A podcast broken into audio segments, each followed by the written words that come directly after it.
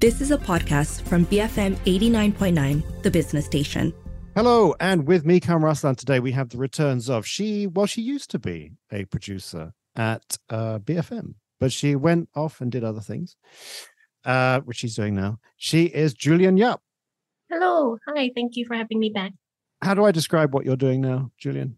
Um, I am a content strategist for an education app platform. Oh, well. Yeah. Okay, cool.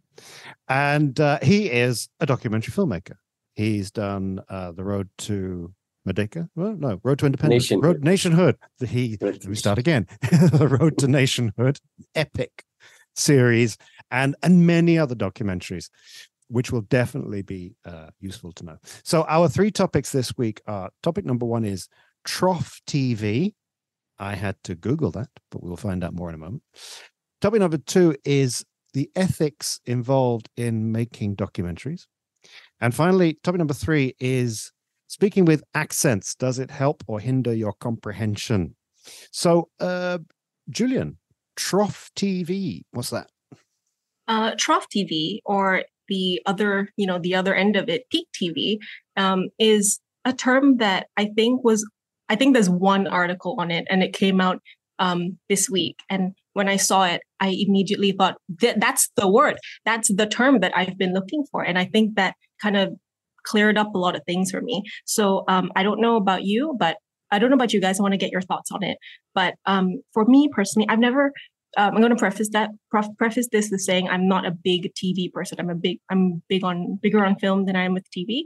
Um, but I've always you know it's it you always know what people are talking about and you know what the big hitters are. But you even if you're not watching them, you know what's um, around. And also because last time you know a lot of the we were watching them on Astro, everything was on TV. Um, but then with how streaming is and how many streaming services they are, even if they aren't in um, Malaysia and we don't have access to them, it's so. At least for me personally, I found it. I found it so difficult over the last few years to just kind of keep up with how many shows there are. Not that I want to watch them, but because of the sheer volume, and they all seem to be similar in premise, similar kind of A list ish, B list cast. They have an interesting enough premise that oh i'm going to get to that one day and you write it down and you never ever do. Then when you finally get around to it they it was canceled after one or two seasons and it's really hard to find except for fun exciting sources which you shouldn't get from.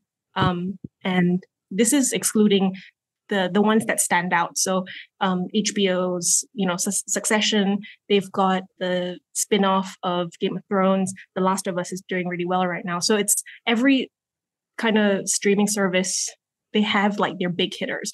But under all that they've got this like little trough. And i, I love the term the trough of it because um that's kind of where it's all falling into now because there's so many series just in production that it feels that it's really hard as a casual um, consumer to just kind of pick them pick something out that's good and I remember a few years ago, I was thinking um, in the age of prestige TV, and that was, you know, House of Cards, Game of Thrones, The Walking Dead at the start of, you know, Walking Dead, um, Sopranos, you know, stuff like that. It was Mad Men. It was like prestige TV. And I remember thinking, how much longer is prestige TV going to last? And the actual, in this article that I found, which is on Slate, um, would recommend anyone who's interested to read it. It's called Peak TV is Over. Welcome to Trough TV um, in the article itself, it actually says that the guy who ter- who coined the term peak TV, who is the chair of FX, John Landgraf, he's the one who coined it. He also coined the term trough TV. So he's saying that peak TV wasn't, you know, the best TV that it is the start of the decline, and Mm. it means that that's where we are now. And it's not also not very surprising. It also it feels very overwhelming a lot of the time trying to try to find try to find something nice to watch something that's new something that you want to invest yourself completely and wholly into um, because a lot of the time it feels like you know streaming services want to throw lots of money at a lot of different projects because they want to show that they've got the biggest li- the biggest Yeah. library I, Yeah. I, I- I agree with you entirely. that It's really hard to find anything decent. And uh, Yazid, you're you're actually in the game of making TV, uh, Mhm. albeit you know not dramas but documentary.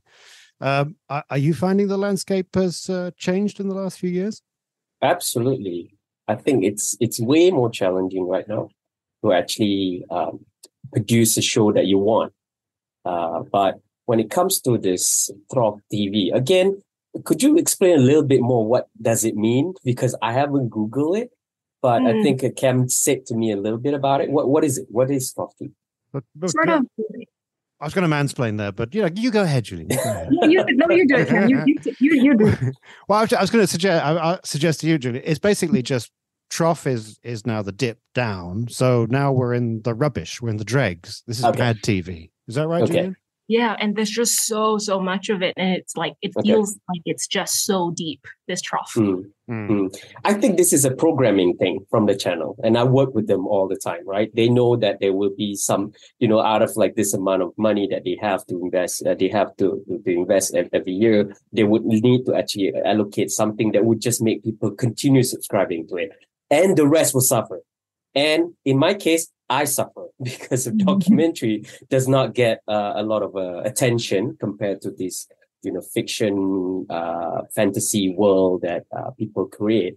Uh, or creators or creatives creators create so um, yeah so it's it is has been challenging uh, especially in my industry which is factual nonfiction filmmaking um, and but however i think it's needed because subscribers need the noise to continue on the platform that they pay. The perception of I pay this much, but I only get one or two programs uh, is very, very um, prevalent. Like, uh, uh so I don't want to pay, sorry, I don't want to pay this much, but only get one or two programs. I want to pay this much and the, the volume that I get is a lot, although there's a lot of them are quite rubbish. But nevertheless, I think it's a value for money kind of a perception that uh, the, the channels have to counter with the subscribers or with, with the market. So that's why I I guess, or not I guess, I think I'm quite into it. That you know, you you you get to see this trough TV or this what you, so you the, call the rubbish, fact that yeah. people are not going to watch 95% of it is built into it. They you Yeah. they just want to just saturate your eyeballs with with the the notion that there's just so much Yeah. stuff. We're giving you so much stuff. Yeah. Yeah. And and and also um I th- uh, following on from what Yazid said and also something I read. So therefore what you're saying Yazid is they'll they'll uh, pump out a lot of new things just to keep you ticking over. Uh, and you don't have to invest emotionally in anything long term. Because I read that Mhm. if if they cancel the show, they can then stop paying uh, re- re- repeat fees and residuals to the filmmakers of that show. Mhm. And so it's it's cheaper for them to just create a new series all the time and not go to season two. Uh, Yeah, I guess. Yeah. Unless the series is really successful. Like I just started watching Game of Thrones, don't judge me. Uh, but, but that's HBO though. I think HBO has a Yeah. different model because it's not streaming they- per se. it is, they are. HBO Go is streaming. So they do have this, you know, not so great series, but they do invest a lot, as you can see in the Last of Us series right now. It's quite a premium one. And that what make people stay, right? Stay and watch. And I think uh, from HBO Go, I only watch these two series right now, and I didn't go and watch their other stuff. Mm. Yeah, and a lot of uh, them are actually acquisition too. Acquisition is something that's already been made and they acquire, and these don't have to be necessarily from a different market. great. Yeah, from Yeah. a different market or different From channel. Germany, so whatever. again, it just makes the volume uh kind of like Right. a lot, so that people feel that they pay the you know the value that Hey, they so, pay. but but Julian, do do you buy into the notion that there was a peak TV? Oh no, for sure. I think, but I I do think that was that time that, that was a very clear kind of shift that kind of started with Netflix and House of Cards, where it was House of Cards, Mad Men, uh, Breaking Bad, Game of Thrones, and that was I think 2011, 2010 maybe, where it was we it is Westworld, uh, HBO as well. Like you know, uh, streaming services wanted to throw their hat into the ring, realizing that wow, if we throw so much money into this into this series, we could make it, you know, at the level of, you know, Lord of the Rings was three hour epic, but what if we could break it down into six seasons? And then they started doing that with everything. But then we kind of lost in the same way that we've lost like the mid budget, um, what's it called? Like the the the the June, um, sorry, the like the August cinema fodder, the mid budget movie. We've lost like the mid budget TV series as well Yeah, I like and I like those. That's my favorite type. Mhm. yeah, yeah. But but before we move on, can I just ask you though? Uh, this this trough TV, you keep calling it TV. It's not really TV though. No, it's not TV as I understand. It's not television. No, because I, I was thinking about what Netflix did last year as well, where they announced that they were going to release one new film every week, which brought them to 52 new films on the platform um, Mm. in that year in, in one year. And because of that, that well, they they put out some real bad ones, you know. Yep. So the approach of like let's just throw an algorithm, let's throw the Mm. biggest name, like if, who is the top trending? Well, it's Ryan Reynolds, it's Ana de Armas. Let's like throw all of them into a film and let's produce them real quick and fast and and and it, it doesn't it the, they've put the the they've used the same model for films and it, it upsets me i don't it doesn't feel like like it feels like it's not gonna end soon and it's gonna just get worse almost Mm. but i am just a casual viewer i don't Yeah. i don't.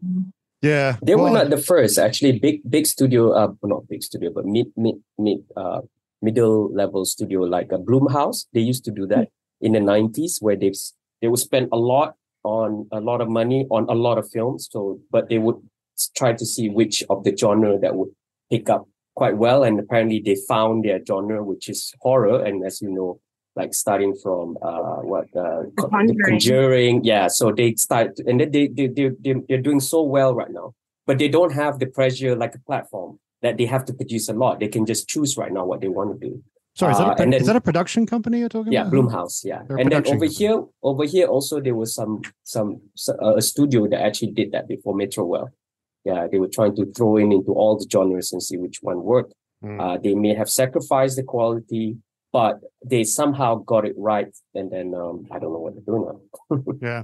Well, uh, we'll keep an eye on that. And uh, yeah, I'm glad you brought this one up, uh, brought this to our attention because I've been feeling as I- as I flick through, it's like all of this is rubbish. yeah and Yeah. nothing you don't want to click on any of it Agree. Yeah. Yeah. Yeah. and yeah. I'm, I'm also glad that i'm not the only one or i thought i was just being like a snob or something Yeah, no, no. I- Not at you- all. yeah. And if you are a snob, yay. So um we move on. Topic number two, which is the ethics of documentaries, because um, I've been watching this uh, Korean documentary about these uh, religious sects. Uh, just came out on Netflix. It's called "In the Name of God." Uh, Holy Betrayal, and it, uh, the, it's well made. It's well made. It's good, but it, it because it's made from a different uh, cultural background, different cultural sensibility style than the ones I'm used to, which would be uh, British and American documentaries. Things do Mhm. kind of s- s- stick out, and then and it makes me, it, they made me question the ethics behind documentary making because I've I've made documentaries and I found them to be impossibly hard. It just it, it I, as a human being, as a I just couldn't do it. Uh, Yazid obviously can. So, for instance, in the in this uh, documentary about religious sects, there's a scene where there's this one woman who's been just horrifically abused by this uh, sect leader in Korea, and she's come forward to uh, denounce uh, to to the police, etc. This and so they've met up with her, and then she's sort of recounting she how she used to pray to this guy. There are tears in her eyes. She's it's as if she is praying as she was back then. She's now changed. She now hates the sect, but the words that she's using are, are, and the tears in her eyes, etc. And I'm thinking, well, this this is kind of crossing a line ethically, isn't it? Well, what were the conversations involved around that scene where the producer was going, well, why don't you kind of like you know relive the past, the horrors of the past, and kind of like uh, you know pray to this guy like you used to, and and I thought that's not quite right. Um, but then there are also other things where, which small technical details, which I'm sure you guys would know. One thing I respected about this documentary is that when people are being interviewed and they they start getting emotional, one thing they do not do is they do not zoom in. I hate this about American documentaries in particular. Anyone starts to get a little bit emotional but teary, the cameraman, I don't think even needs to be told by the director, they start zooming in on the face. And then the guy go, I'm, I'm really sorry. Can you just give me a minute? And and we're like, hold it for a moment, tears in their eyes, cut. I hate that so much. It's so emotionally manipulative. But this documentary does do it's a documentary, mind you. They're supposed to be dealing with the truth. It's got so much music in it, Mm. tinkly piano music, which induces emotion in the viewer. And I mean, I, I was kind of raised with the documentary ethics where the subject inside the frame is giving information or emotion, and that's where the truth lies. You do not augment the truth with piano music, for instance. Um, but uh, on the whole, there's a very well made documentary. But just because it was coming from a different sensibility, it made me wonder about the ethics of documentaries. So I, I'll jump straight to you, Yazid. Defend your profession. Uh, Uh, you're a bunch of lying okay. scumbags. I, I, I want to go back to your, your comment on like you saying that uh you know we did the produce you know uh w- was there a ethic uh boundary that was crossed when the producer asked the subject to recollect you know her past and then relive it on camera is that what you meant by Yeah, Like I'm wondering. I'm wondering. that might be unethic is that what you Yeah, yeah, yeah. Okay. Okay, so it's interesting because I don't think there is anything wrong with that because I I did it a lot. From all my interviews, I think there's about eight or nine people cry in front of me as I interviewed them before. Mhm. Um, and then one of them would be uh, one of the crime case, big, huge profile crime cases that happened back in 2003. And one of the victims' uh, best friend actually cried in front of us, actually, a few of us who were behind the camera interviewing her. And then we did not manipulate uh, in any way of her experience that night when the when when the friend was murdered, but we just let her express, uh, you know, this this this dark uh, memory that she, she she encountered in the past, and then uh, we in a way that and then we also maybe it was also kind of like um uh, a catharsis for her to kind of like re or like a, a like just something that she's held for a long time. Sure, yeah. And then she would just uh, bouncing off someone. Maybe she hasn't been able to say that uh, in a in, in a safe way, which we provide to Mm. to her. Uh, and then um, uh, so so I think it was quite ethical, and you know we did not manipulate or any of her statement in any way that she didn't mean in during the interview. Yeah, Same no, as I, I- I think what you're describing though is recollecting events. yes yeah Yeah. but what I'm describing though is actually re-immersing yourself in that state of mind, which you spent so many years trying to run away from. And oh and isn't that quite similar to like I, I guess it's similar, but I think Yeah. I, I kind of feel a distinction nonetheless. Uh, uh, Okay, uh, all right. Julian, I mean, Julian, you, you you have watched, I'm sure, documentaries. Do you do you sense ethical boundaries in the documentary? I, I think there have been times where I, I can't I've been the, the entire time we've been talking I'm trying to think of any uh, specific instances but I can't bring any uh, none come to mind. But I was I was thinking there have been times where I'd be watching you know a, a victim or you know anyone recounting something but then it felt I don't think it I don't think I personally ever felt that they crossed the line. But you can you know like as a viewer where you you're not comfortable. And I I always have to ask myself if that was the intention of the filmmaker was was the point of that to make me feel uncomfortable and there and the, and therefore you've pushed your you've pushed your this victim this subject so so far and i i've never called into question the ethics though Yeah, because you know the documentary filmmaker is working with the truth, and that's very that's a very powerful um thing. Because you know, fiction is fiction. It's like this is made up, but but Yep. there's a lot of trust involved, isn't there? Yazid? Mm. Absolutely, yeah. So it's a it's interesting because I think I told you that you know we just discussed about ethics in documentary recently with my team, my team and I, and we wanted we you know I explained to them like how do we how do we know that the person who's about to be interviewed by us sitting under the under our spotlight in an interview, how do we know that this person trusts us when it comes to recording their personal story? Because to a lot of people, what happened in the past especially when it's actually not so pleasant to remember again, it's a it's a huge thing to share with a complete stranger.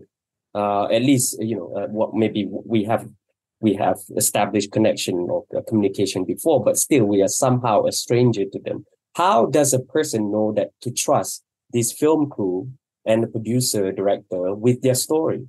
You know, and then um, that's that's a whole new thing that if, if if we would you know we wanted to talk about it might take time. So I'm just coming back to ethics. How do we know? And I think the most important is actually the filmmaker's intention.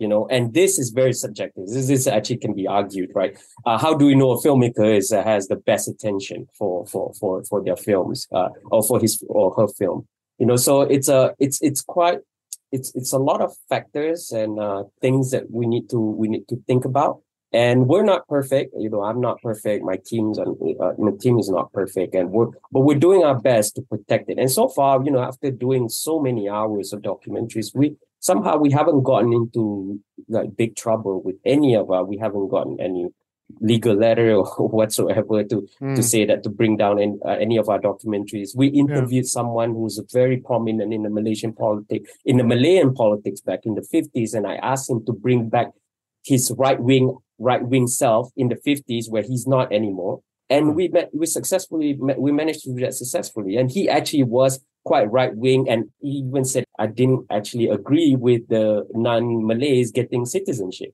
in oh. front of camera, even mm. though he's now has a different uh, view of that. So yeah. and of course, again, truth, the trust, right? And and truth changes over time. So we must move on.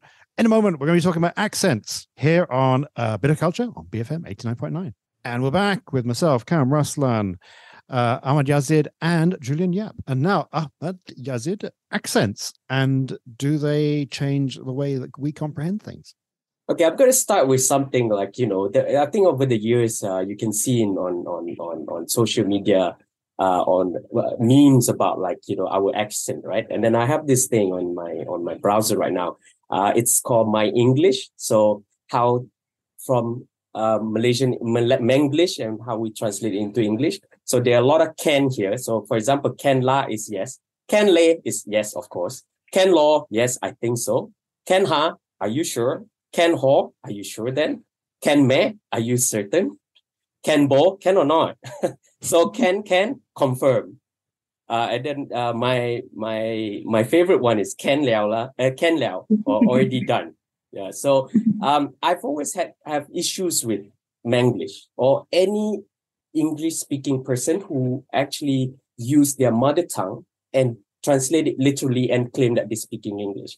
The reason is because I grew up not speaking English, and I grew up speaking in two languages. One is Malay and or and, and, and Mandarin, because I went to Chinese school. Uh, so I could only, and then when I was 17, when I left school, uh, I could only speak those two languages and really broken English. So over the years uh, in my adult life, I learned English from friends, reading a lot. So not from school for sure. So I realized that, you know, I started to, from broken English, I started to actually polish my English to the English that I speak right now. And I, I, I realized growing up or le- throughout learning English in my adult life is that one of the things that affect my English comprehension is if I were to actually use my mother tongue, either in uh, Mandarin or not, not Mandarin, but uh, Malay into uh, use, use it literally in, in English. Uh, yeah. So, for example, like uh, you know, there was a lot of Malay people who who do not converse English well, but they try to speak in English right now. They use this term, uh, drop face. Uh, okay. sorry, what water drop. My face water drop. Okay. That means uh, air muka jatuh. That means yeah. they they they are ashamed of something. Yeah. You know, and then they use that in English, and I find it's very annoying in a way that this is not making them a better English speaker. In fact, this is actually them declaring that they are they are more uh, intercultural. That means they are more uh, well versed in other people language, but at the comfort of their own bubble, which is Malay language. So this is also prevent them to understand the culture and the nuances uh, or the language of other people. So yeah, in this case, though, people English. would say that phrase if they were confident that they're in an environment where like-minded people would understand, comprehend, and take part in in yep.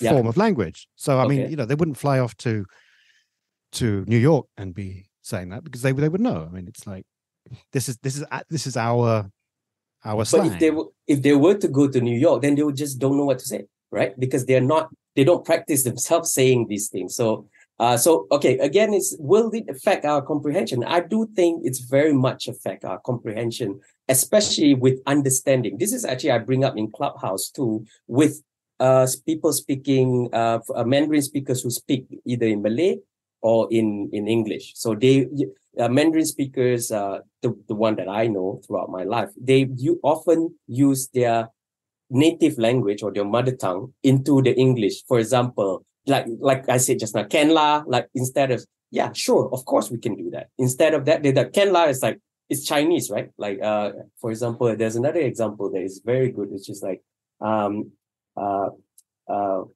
okay i forgot but but yeah. what i'm say, trying to say is actually it prevents them to actually being able to immerse in that culture immerse in that language and uh, for example there's another thing is like uh, wine and dine wine okay. and dine there's no such thing you cannot actually translate it into mandarin or malay because sure. wine and dine is very much English culture, but they don't say they don't they won't actually allow themselves to understand and use the term wine and dine if they're so comfort in using a literal translation from your mother tongue to English. So because they will never learn how to say wine and dine. Okay. So okay. wine and dine is very much Western culture. Sure, so, sure, sure. Yeah. So yeah, but any uh, well, thoughts? yeah, Julian, you uh, have you have you come across this situation? Kind of. I so um I uh, I very recently started a new job and maybe everyone caught on like the second I walked in the door. But I think um, I found it a little bit difficult to sort of immerse myself into the culture of the workplace because everyone there is uh, more comfortable speaking in the way that Yazid is talking about. Um, but for Chinese or, or Mandarin or even like Hokkien um, and how those words or those words work into um, English speak being spoken, and those are not terms that I understand. And maybe every and anyone who from my workplace is listening now, if this is how they find out that I've not known what they've been talking about this entire time. Oh, you, you just sit there with a smile on your face and go, yeah. Yes, I, I, just laugh and ah, maybe change the subject, please. And um, I I had to you know ask friends like what what they mean. Um, but upon finding out what they mean, sort of little things like gua, um, something, you know, as ending a sentence with gua, making it seem uncertain. That's not something. And upon reading, and I read it so many times in the group chat, did not know what that meant. And even in context didn't know what it meant.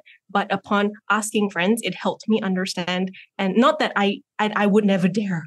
I would i would be way too scared to even try to adopt it myself because I, I don't know if i would ever use it correctly. So but it's helped me understand and probably communicate and work better with people because i know their feelings um yeah. things. Yeah. Not that i i know that it's a thing that i have to learn. That's i think that what we're, what we're talking about here is not so much accent as slang this is yeah, uh, slang. So in in your particular workplace, Julian, there's a uh, as always happens that in within a group, a, a, particular culture comes along and and there's a language with that, and people find it funny, and they can. It's a shorthand. Um, mm. But I doubt that anybody thinks that it's it's. Uh, I mean, no one's going to think that it's classical literature. It, I mean, you know, everyone knows it's just a jokey language. Mm, and, and if someone and if someone did translate directly from Mandarin to wine and dine, that would be pretty funny. I think there's a gray area there, uh, Kam. There's a gray area there. Yeah, we're talking about like either either if it's a joke or like a colloquial thing that they, they do, or they really do not want to force themselves to use a proper language. Yeah, uh, you know, to explain what they're saying. And there's a lot of I I think there's a, a lot of uh, issues with miscommunication here. When sure. if you actually uh, uh, keep using that and keep using it uh, in lightly, you know, and you don't, you don't, you, you think that it's okay, like, you know, how I communicate and vice versa too. When I speak in Malay, a lot of people say that I, I'm too, they call it skema. Skema means like I'm too proper. And I don't think so because they say that, oh, uh, why do you use Malay words all the time when you speak Malay? I'm like, I'm, um, I'm speaking in Malay because a lot of people, when speaking Malay right now, a lot of, especially Malay speak, Malay speaking people, they use a lot of English within within their sentences. And I, I, don't like that. I want to force myself to really speak in Malay. If there's no such term and I could not really, I cannot really think of something, then I might use a bit of a word here or there in English. Well, let me, let me ask you a question, uh, Yazid. You you have I know you've gone off and interviewed a lot of Americans, American mm-hmm. soldiers, ex-soldiers, who were involved in the Mogadishu Black Hawk Down thing, where Malaysian mm-hmm. soldiers were involved too. And so when you were in in you probably had your own camera crew or you actually had a temporary camera crew you may have been the only malaysian there yeah right yeah correct so when you're in an environment where it's all native speaking english americans mm-hmm. Mm-hmm. how do you speak are you comfortable with the way that you speak? Are you are you being terribly proper? Because Malaysians code switch like crazy. Do you start Yeah. with American accent? Hi, your Uh, I think after uh, every time I, I I surround myself with my surrounding is more of an English speakers, especially native English speakers, and in another country for some reason, maybe it's the cold that affect my my my brain or something. So uh, after twenty minutes, I find myself very comfortable speaking with them, and I find myself speak English way more uh, fluidly or way better, and suddenly my what's your vocabulary accent? expands. what's your Uh, accent? my accent. Uh, well, I learned my as I told you, I learned my English in my adult life through friends, and a lot of them are actually American English speaking friends. So I I start to have that. So I I, I don't want I, I don't adopt English accent because I don't I didn't learn uh, Yeah. my English from English speaking uh, English speaking people. so, two more weeks American English. two weeks in um, America and you'd start sounding like John Wayne. I no, no, no, not at all. But there's a more of American term and vocabulary that I'll be using uh, more in my in my day to day conversation compared to if I were here. Uh, Uh, yeah. and and Julian, are you a code switcher? I'm not. I'm- You're not. No. Do Do you think you could be? No. Is No. that what you call? Uh, no, I Code that's not that's not entirely um that's not entirely true. This is not my accent. I've said this many times. This is not my accent. Um I'm not quite sure what my accent is. But uh I am try I do try to create a completely flat English accent. I know that if, for instance, left to my own devices in my head, if I say my, I mean, my is a, a small word that is said a lot here, my Sajatra, my EG, Mm. whatever. So the my is kind of, it's kind of high up. My, my, kind of tonally wise, my. If I was left to my own devices, I would say moi. Oh, Yeah. yeah. Because More I was thinking, I've talked to you so many times. Yeah. Could I So not have known? Okay. Yeah. So in my head, when I'm talking to myself, I'm like, my, I'm going to go to my car.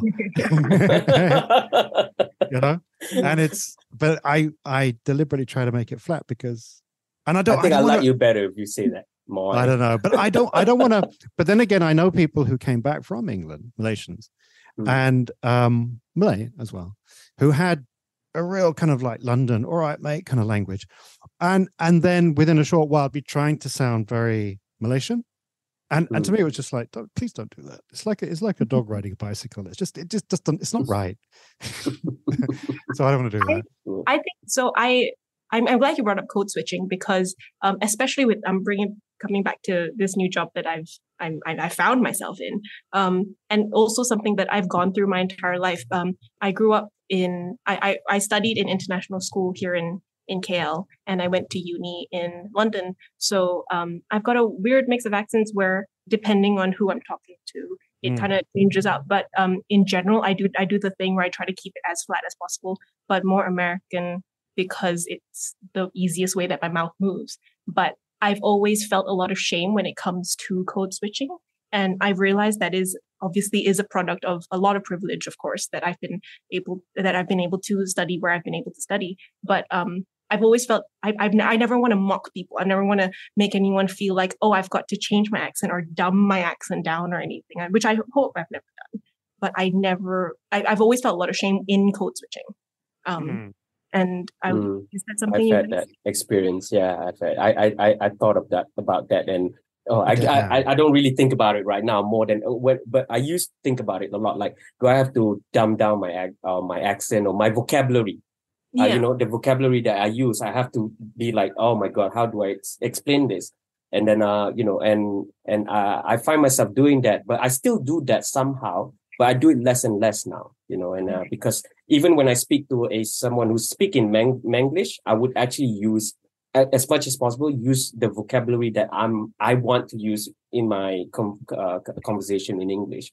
You know, and then if they're like frowning, then I'll be like, okay, that's what I meant. I, w- I would know. You know, if they're frowning means that they may not understand certain terms that I'm uh, that I'm using. So.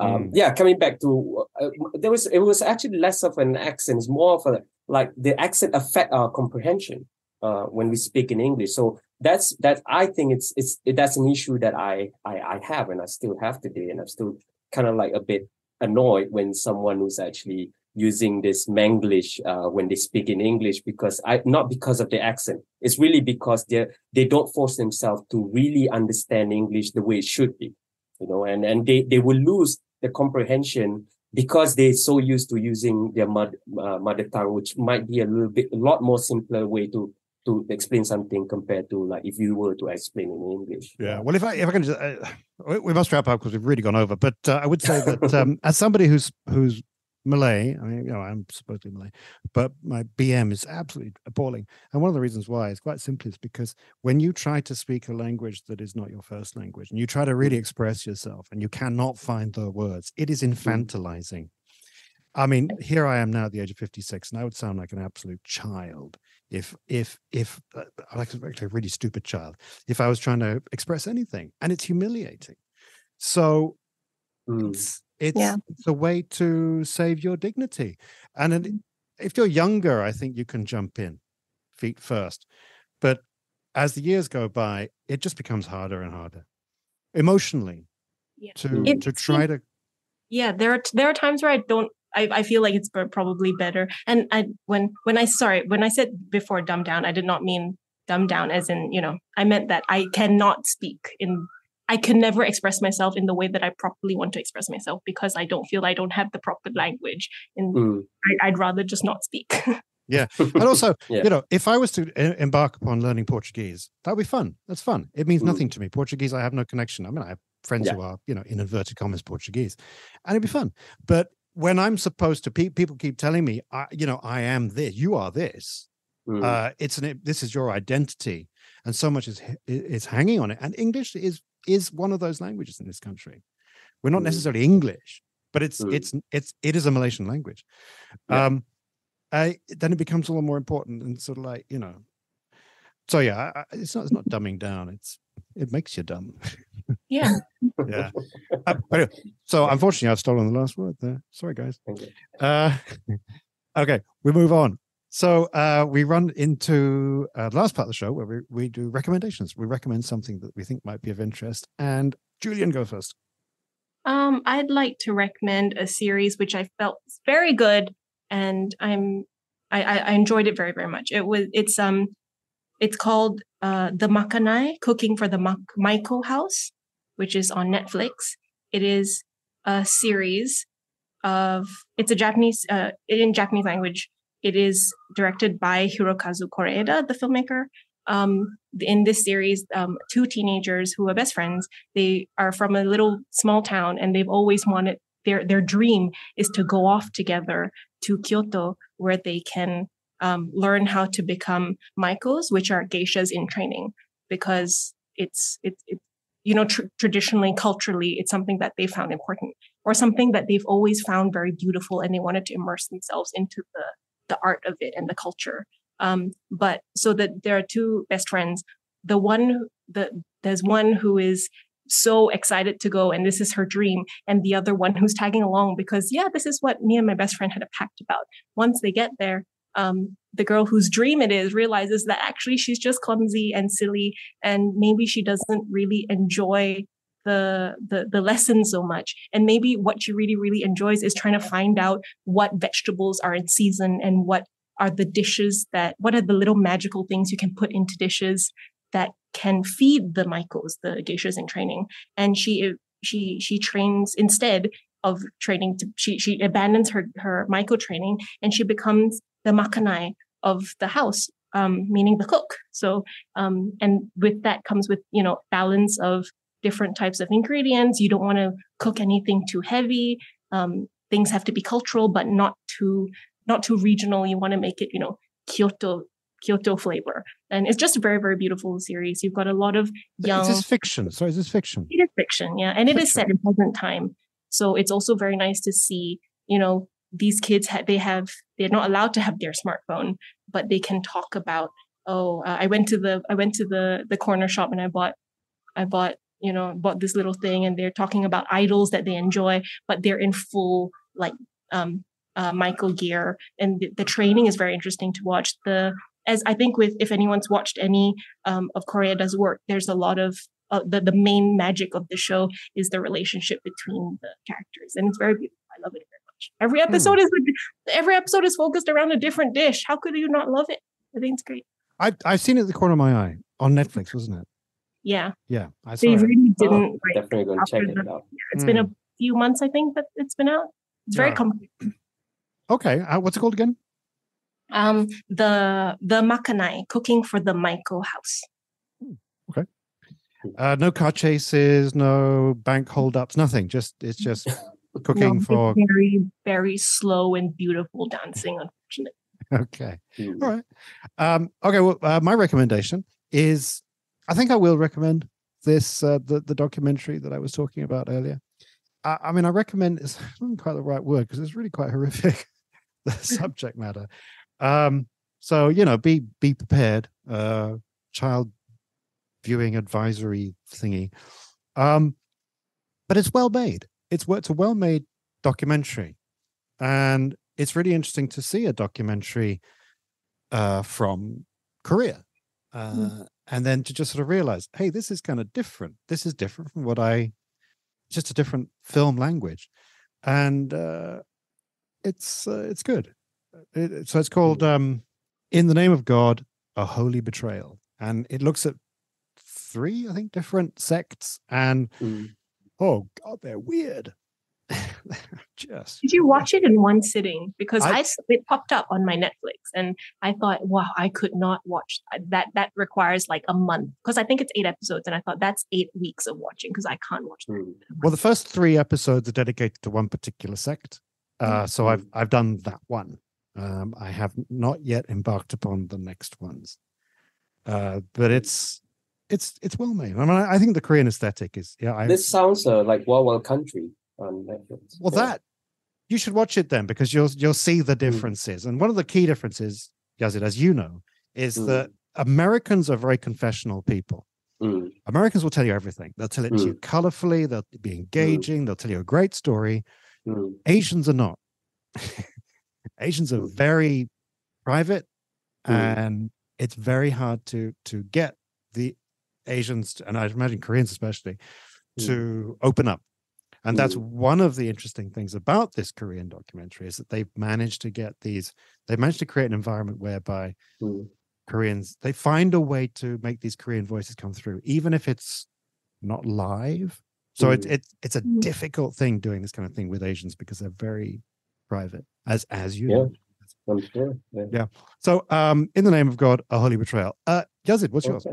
All right, I, won't be long. Uh, I wanted to recommend uh, Game of Thrones, but I won't because I, I it's been a while. I've never So, seen but- it. I've never seen it. I've Oh, okay, seen it. good. Someone, finally, someone I know who has never Yeah. seen it. Uh, but I'm going to recommend a Malaysian film right now. It's on cinema called Imaginur. Oh, I, Uh, I think you should go and watch it. Uh, you know, it's uh, probably one of the best, probably the the only one that I like to. I I, I don't I don't mind. I when I I feel it's worth my money watching uh, in the cinema uh, after like many years. Uh, the only Malaysian film uh, that is worth watching. Uh, so uh, it's it tackles about uh, about Alzheimer, like how you know and, and dementia. I think. Uh, so and it's very nicely put together, and then in the middle you could expect a bit frustration, even from the audience perspective. So they they they managed to actually bring out that uh, how and a person who suffer from dementia or Alzheimer uh, actually have frustration with their memory being going around and round and not you know and however Alzheimer uh, patient suffer. And I think they translate it quite well even from through visual narrative. And uh, I like the frustration in the middle of the film and I think you should go and watch it.